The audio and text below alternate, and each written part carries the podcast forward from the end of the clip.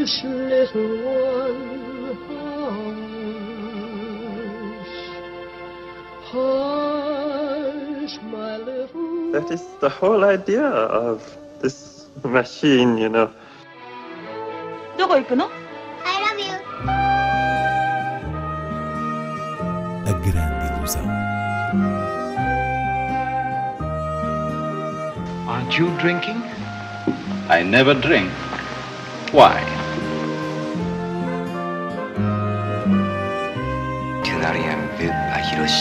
J'ai tout vu, tout.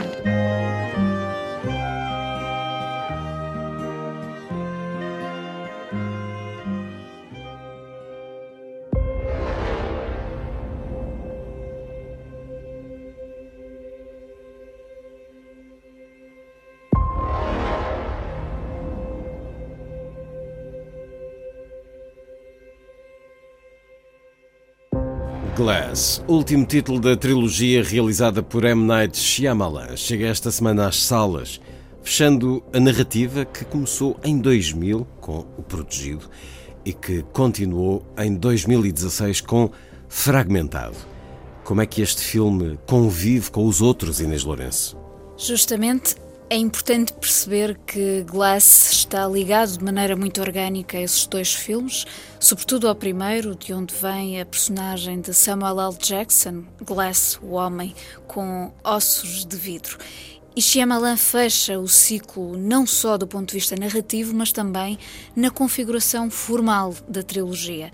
Vejamos, o primeiro filme, O Protegido, é um drama subtil, suave, que capta a timidez do seu protagonista, Bruce Willis, único sobrevivente de um trágico acidente de comboio, homem inquebrável, unbreakable, como diz o título, que se vai cruzar com o frágil Glass, um aficionado de banda desenhada que cresceu imerso nas histórias de super-heróis e que acredita que esse homem inquebrável é um super-herói real. Depois tivemos a surpresa de Fragmentado, filme agressivo como a personagem central de James McAvoy, com um distúrbio psiquiátrico que o faz conter 24 personalidades, uma delas sobre-humana. E chegados ao novo Glass, onde os três protagonistas se encontram numa instituição psiquiátrica, Shyamalan dá-nos um filme que tanto se caracteriza pela paciência, pelo lado cerebral de O Protegido, como pela inquietação de Fragmentado.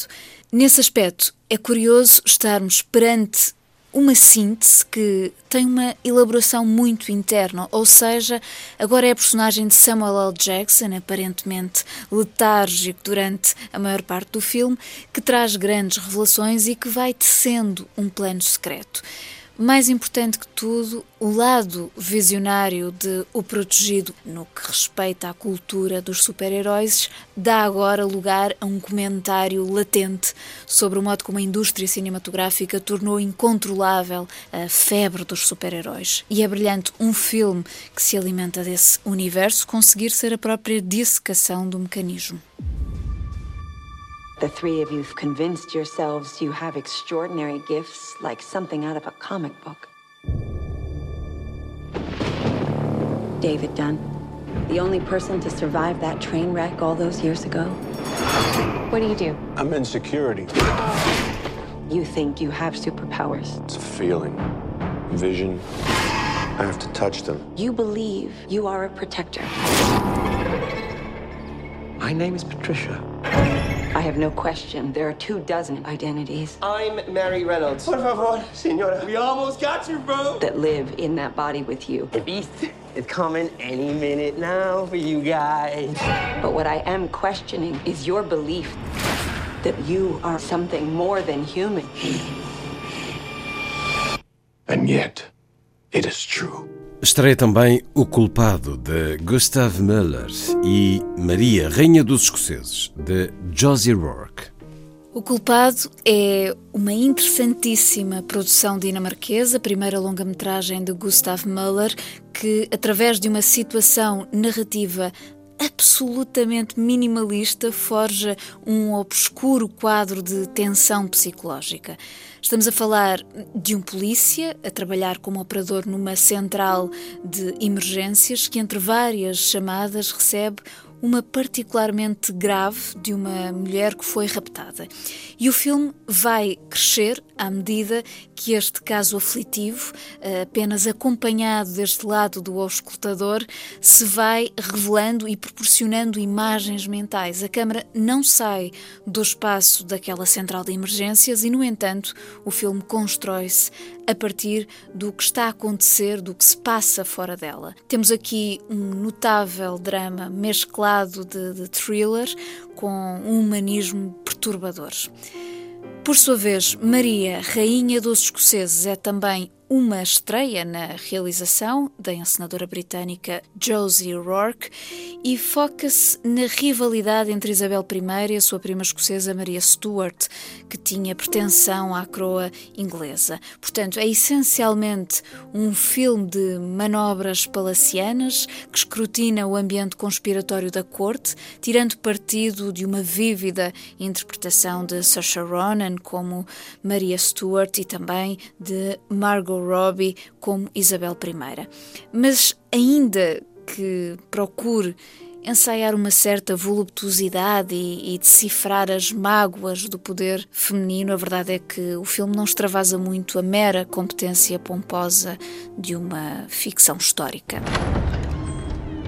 Mary Stuart is condemned to death by order of our sovereign Elizabeth. Queen of England. How did it come to this? There is news. King Francis is dead. Your cousin Mary has returned to rule in Scotland. She is formidable, madam. So, she comes ready for war. Not so. I may command armies, but tell my cousin that we pray for peace. I hope we might meet in person and resolve our destinies. You must confront the truth, madam. She has acclaimed your throne. Seguimos com destaques noutras salas. Começamos pelo Close-Up Observatório de Cinema de Vila Nova de Famalicão, que nos dias 19 e 22 apresenta quatro sessões na Casa das Artes.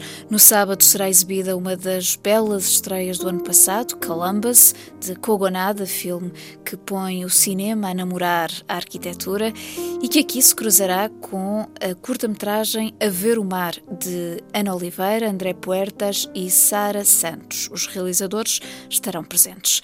Mais ao fim da tarde é a altura para descobrir a energia destrutiva do cineasta japonês Nagisa Oshima em Contos Cruéis da Juventude e no dia 22, mais voltado para as escolas, há o humanismo de Kaurismäki no fabuloso título O Outro Lado da Esperança e a não menos fabulosa animação A Canção do Mar do irlandês Tom Moore.